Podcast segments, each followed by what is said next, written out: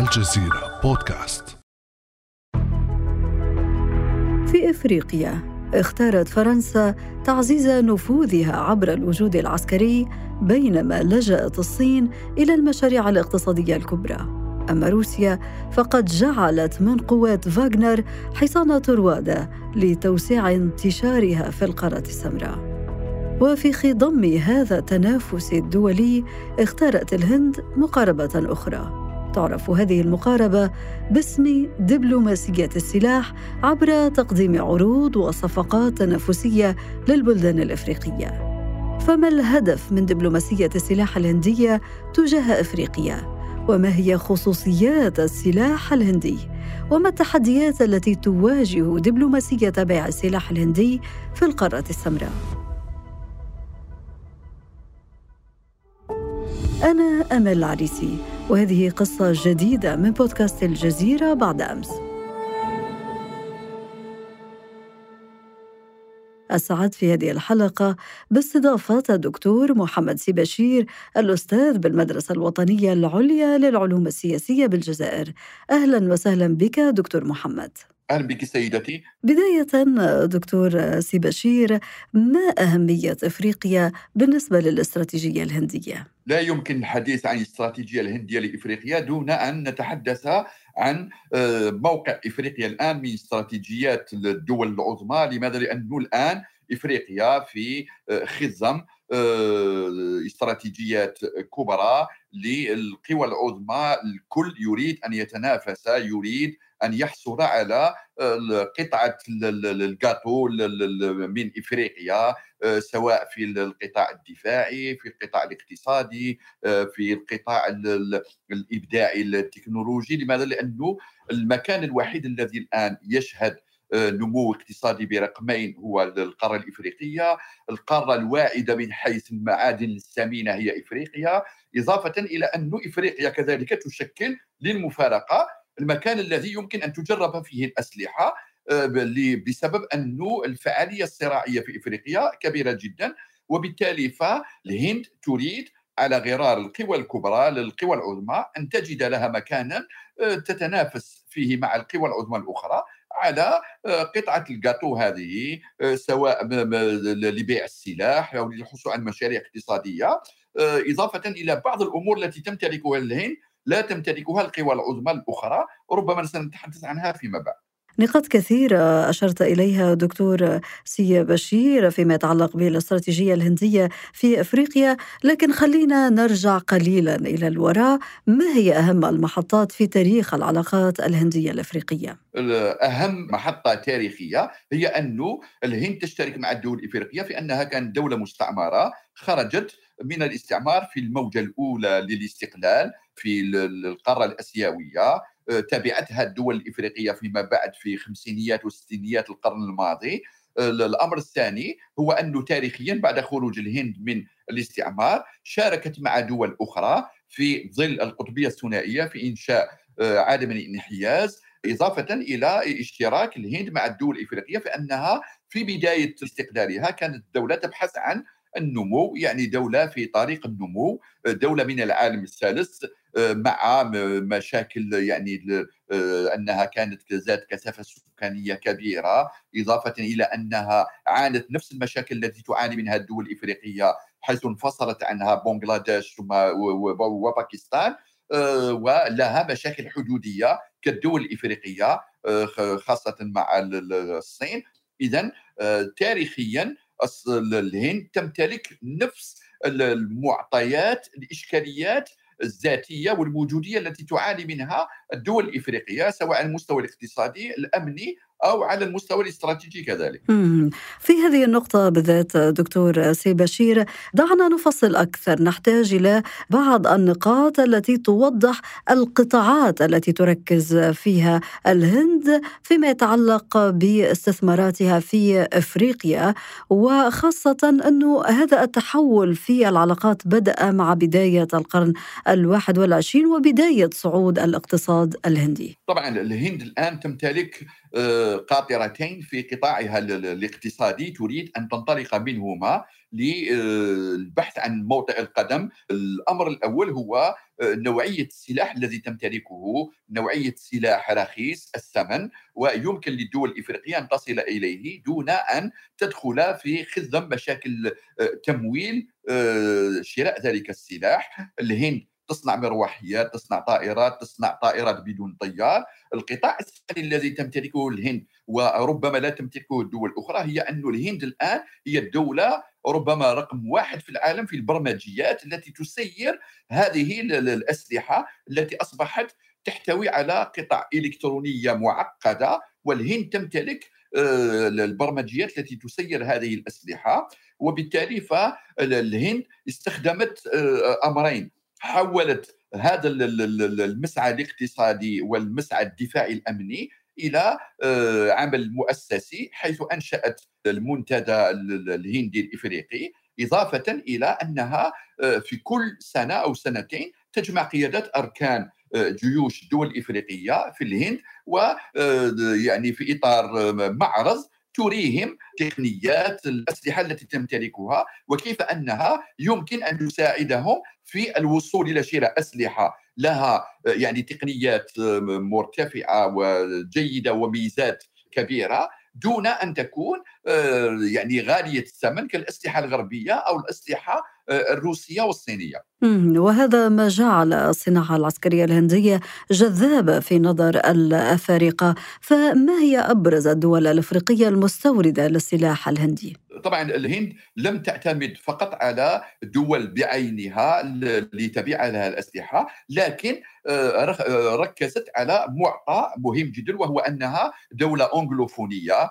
يعني تنتمي إلى دول الكومنولث وبالتالي تتعامل مع الغرب إفريقيا والدول التي كانت مستعمرة من قبل بريطانيا التي تمتلك معها القاسم المشترك اللغة الإنجليزية. تشترك يعني تحاول أن آه، تدخل معها في علاقات اقتصادية آه، دول غرب افريقيا الأنجلوفونية لها علاقات كثيفة مع الهند وقيادات أركان جيوش هذه الدول آه، تذهب يعني تقريبا سنويا إلى الهند لشراء هذه الأسلحة أو على أقل تقدير الحصول على يعني رؤية للمعطيات الجديدة في الأسلحة والقطع الغيار إلى آخره. وبالتالي فالهند لم لم تركز على دولة بعينها بل تركز على منطقة هي منطقة غرب إفريقيا. وبخاصة كذلك أن هذه المنطقة منطقة غرب إفريقيا تشهد الآن آه، صراعات وانتشار لجماعات إرهابية ربما ستساعد الأسلحة التي تبيعها لهذه الدول على الحصول يعني على احتواء للنشاطات هذه الجماعات الإرهابية هناك. بلغة الأرقام دكتور سي بشير لنبرز أهم المؤشرات المتعلقة بصعود بيع السلاح الهندي آه، في أفريقيا. طبعا عندما ننظر إلى مكانة الهند في خريطة صادرات الأسلحة العالمية تقريبا لا نجدها في العشر الدول الأولى لكن عندما ننظر بالقيمة المالية للتبادل لصادرات الأسلحة الهندية نحو الدول الإفريقية. نجدها بأنها وصلت إلى ما يربو 5 مليار يورو في السنوات الأخيرة وبالتالي ف يعني هي ليست مرتفعة كثيرا لكن ربما تشكل للهند آه، بداية آه، يعني محفزة لمستقبل واعد. وبخاصة أنه الدول الإفريقية تمتلك يعني لا تمتلك الأموال الكبيرة التي يمكنها أن تذهب بها إلى شراء أسلحة غالية الثمن وتعتمد على الأسلحة رخيصة الثمن ربما تكون الهند هي المفتاح أو الدولة المفتاحية لهذا التبادل والعلاقة الاقتصادية الدفاعية الخاصة وكيف تنظر بقية القوى الدولية المتنافسة في أفريقيا لدبلوماسية بيع السلاح الهندي في القارة السمراء؟ طبعا هناك رؤيتان الرؤية الأولى هي أن الهند دولة منافسة وطبعا التنافس في العلاقات الدولية شيء مشروع لكن الأمر الثاني وربما الذي يبرز بالنسبة للهند بصفة خاصة هي أنها الآن آه، في إطار البريكس. دولة لها دور معين ربما يكون هناك نظرية الدور بالنسبة لروسيا الصين والهند وطريقة الانتشار والانخراط في العلاقات الاقتصادية والدفاعية مع الدول الإفريقية في حين أنه المشكلة الكبرى هي كيف ستوفق الهند بين علاقاتها الجيدة مع حلف شمال الأطلسي والغرب من جهة وذلك التنافس أو لعبة الدور مع الهند مع الصين وروسيا من جهة أخرى. وبالتالي فالهند تريد أن تكون يكون لها دور موازن في العلاقات بين الغرب والشرق من يعني من الناحيتين.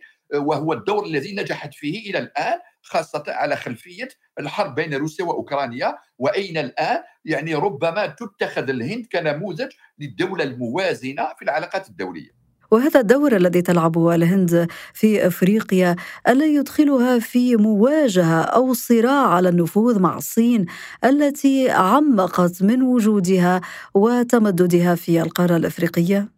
لا لا يمكن ذلك، لماذا؟ لأنه الدولتان تنتميان الآن إلى تجمع يسمى البريكس وربما سيشكل الموازن للقوى الغربية. هذا اولا يعني لهما مصالح مشتركة. لكن بفعل أنهما متنافستان آه، يعني عندهم آه، مشكل حدودي ومشكل كذلك تحالف الصين مع آه، باكستان بالنسبة للسلاح النووي وامور أخرى.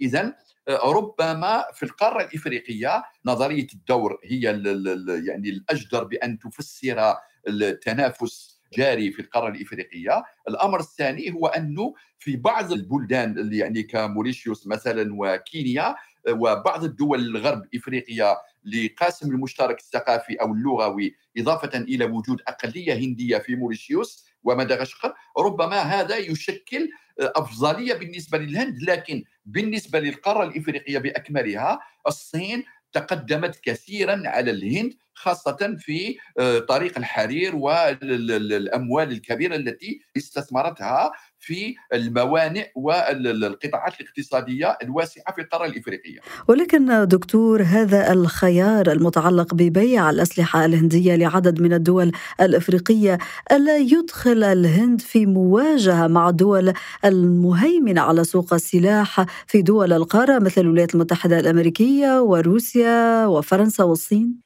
طبعا هذا وارد. لماذا؟ لأن هذه الدول ما عدا الصين منخرطة في الخريطة الصراعية في في إفريقيا. روسيا تمتلك فاغنر فرنسا لها الجيش كانت متدخلة به في مالي ويوجد الآن جنود فرنسيين في عديد من الدول الإفريقية ونعرف الدور الفرنسي في الانقلابات الإفريقية. الولايات المتحدة موجودة عبر أفريقيا لكن الهند لا توجد يعني فيزيائيا وطبيعيا في خريطة الصراعات الإفريقية. وبالتالي فالهند تريد فقط أن تستفيد من قاطرتي الصناعات الدفاعية البرمجيات زائد أسلحة آه، متطورة لكنها رخيصة الثمن لتتنافس بها مع الدول الغربية. وطبعا هذه الدول الغربية ستحاول أن تحجم من الوجود وجود السلاح الهندي في القارة الإفريقية لكن في يعني ميزة السلاح الهندي أنه آه، به برمجيات مرتفعة يعني لها ميزة آه، كبيرة جدا إضافة إلى أنها رخيصة الثمن وهناك آه، خدمة ما بيع ما بعد البيع بين ظفرين بالنسبة للتكنولوجيا الهندية آه، وبالتالي فهذه المعطيات كلها ربما تكون هي ميزة ل يعني أفضلية السلاح الهندي دون أن يدخل ذلك في أن يدخل ذلك عفوا الهند في لعبة صراعات ربما تكون هي الخاسرة. لماذا؟ لأنه الهند تريد أن تربح كذلك الدول الغربية في من حيث أنها أصبحت الدولة رقم واحد في العالم في البرمجيات. والدولة التي لها آه، يعني بعض الميزة والأفضلية في توفير الرقائق والشرائح في السوق الدولية للإلكترونيات والبرمجيات. اذا الهند تريد أن تلعب دور القوة الهادئة في القارة الإفريقية ولأسلحتها العديد من الميزات لكن هذه الميزة التي أشرت إليها دكتور سي بشير لا تخفي الوجه الآخر وهو الوجه الآخر المتعلق بمخاطر دخول السلاح الهندي وتاجيجه للتوترات والنزاعات المسلحة في إفريقيا. طبعا أينما يوجد سلاح يوجد صراع، لماذا؟ لأنه هذا السلاح لا يشترى ليخزن بل يشترى لتدار به صراعات، تدار به معارك، وبالتالي ف هذا السلاح الهندي سي يعني يمكن أن يرى بأنه من جهتين من جهة أولى قد يرى بأنه انخراط هندي في الصراعات في خريطة الصراعات القتالية والمعارك في إفريقيا وقد يشاهده كذلك الأفارقة على أنه آه، تضييع لفرص اقتصادية إنمائية فالدول الإفريقية عوض أن يعني تستخدم تلك الأموال في الاستثمارات الاقتصادية وتحسين يعني حال ومعيشه السكان الأفارقة تذهب لتستثمر في شراء أسلحة والدخول في خزم معارك وانخراط الهند في هذا التنافس الدولي الكبير في سوق الأسلحة الدولي سيجعل منها طرفا آه، يشارك في الخريطة الصراعات في إفريقيا شاءت أم أبت؟ والسؤال الأخير بما أنك أشرت إلى مسألة الأولويات في إفريقيا وهي المسألة التنموية بدل الاستثمار في شراء الأسلحة التي يمكن أن تؤجج المزيد من النزاعات في هذه القارة التي تتسم بالتوترات. كما ذكرنا ما الذي يمكن أن يستفيد منه الأفارقة من دبلوماسية السلاح الهندية؟ لا الآن قلت الاستفادة تكون لمن يدير آه، المعارك القتالية أو آه، يصنع المعارك القتالية في القارة الإفريقية وهم آه، يعني رؤساء يعني الجيوش الإفريقية والدول التي تقف من ورائها وبالتالي فالسلاح الهندي هو أداة رخيصة الثمن أولا تمتلك بعض الميزات الاستخدام والبرمجيات لكن في نهاية الأمر هو سلاح تؤجج به الصراعات في القارة الإفريقية وتحافظ على كثافة صراعية نعرفها في القارة الإفريقية. لماذا؟ لأنه لم يبقى الآن في العالم مكان تدار فيه المعارك. طبعا ما عدا الآن ما يجري في أوروبا بين روسيا وأوكرانيا. لم يبقى من مناطق ملاذ للجماعات الإرهابية والصراعات يعني الكثيفة التي يمكن أن تستخدم فيها وتجرب فيها الأسلحة إلا المنطقة الإفريقية وبخاصة أنه منطقة الساحل التي نأخذها دائما كمثال آه، يعني حوالي 10 آه، مليون كيلومتر مربع آه، مرشحة لأن تصبح بأكثر من 500 مليون ساكن في 2050 يعني على بعد عقدين. هذه الأمور إضافة إلى الأمور الاقتصادية الصعبة ربما ستجعل من هذه المنطقة منطقة لتجريب الأسلحة ولانخراط القوى العظمى في تنافس لبيع الأسلحة والانخراط في خريطة الصراعات الإفريقية الكثيفة وتجريب هذه الأسلحة وبالتالي فالهند تريد لها تريد مكان آه، لأسلحتها وموطئ قدم لتصنع ربما نسبة معينة على خريطة صادرات الأسلحة العالمية. في الخلاصة دكتور سيبشير الأفارقة الشعوب الأفريقية لا ناقة لهم ولا جمل في هذه الدبلوماسية دبلوماسية السلاح الهندي التي تسعى من خلالها نيودلهي إلى موطئ قدم وسط هذه القوى الدولية الكبرى المتنافسة في القارة طبعا الدول الإفريقية الآن كل الكل يتنافس للحصول على موطئ قدم فيها. الكل آه، يريد أن يكون له منتدى. الآن هناك منتدى صيني إفريقي هندي إفريقي آه، أوروبي إفريقي أمريكي إفريقي. الكل يريد أن يدخل إلى إفريقيا بأدواته باستراتيجيته. آه، الأفارقة ينتظرون ينظرون يحصلون على بعض الفرص لكنهم ضحايا لهذا التنافس ليس إلا. الدكتور محمد سبشير الأستاذ بالمدرسة الوطنية العليا للعلوم السياسية بالجزائر. شكرا جزيلا لك على كل هذه التوضيحات. شكرا لك سيدتي. كان هذا بعد أمس.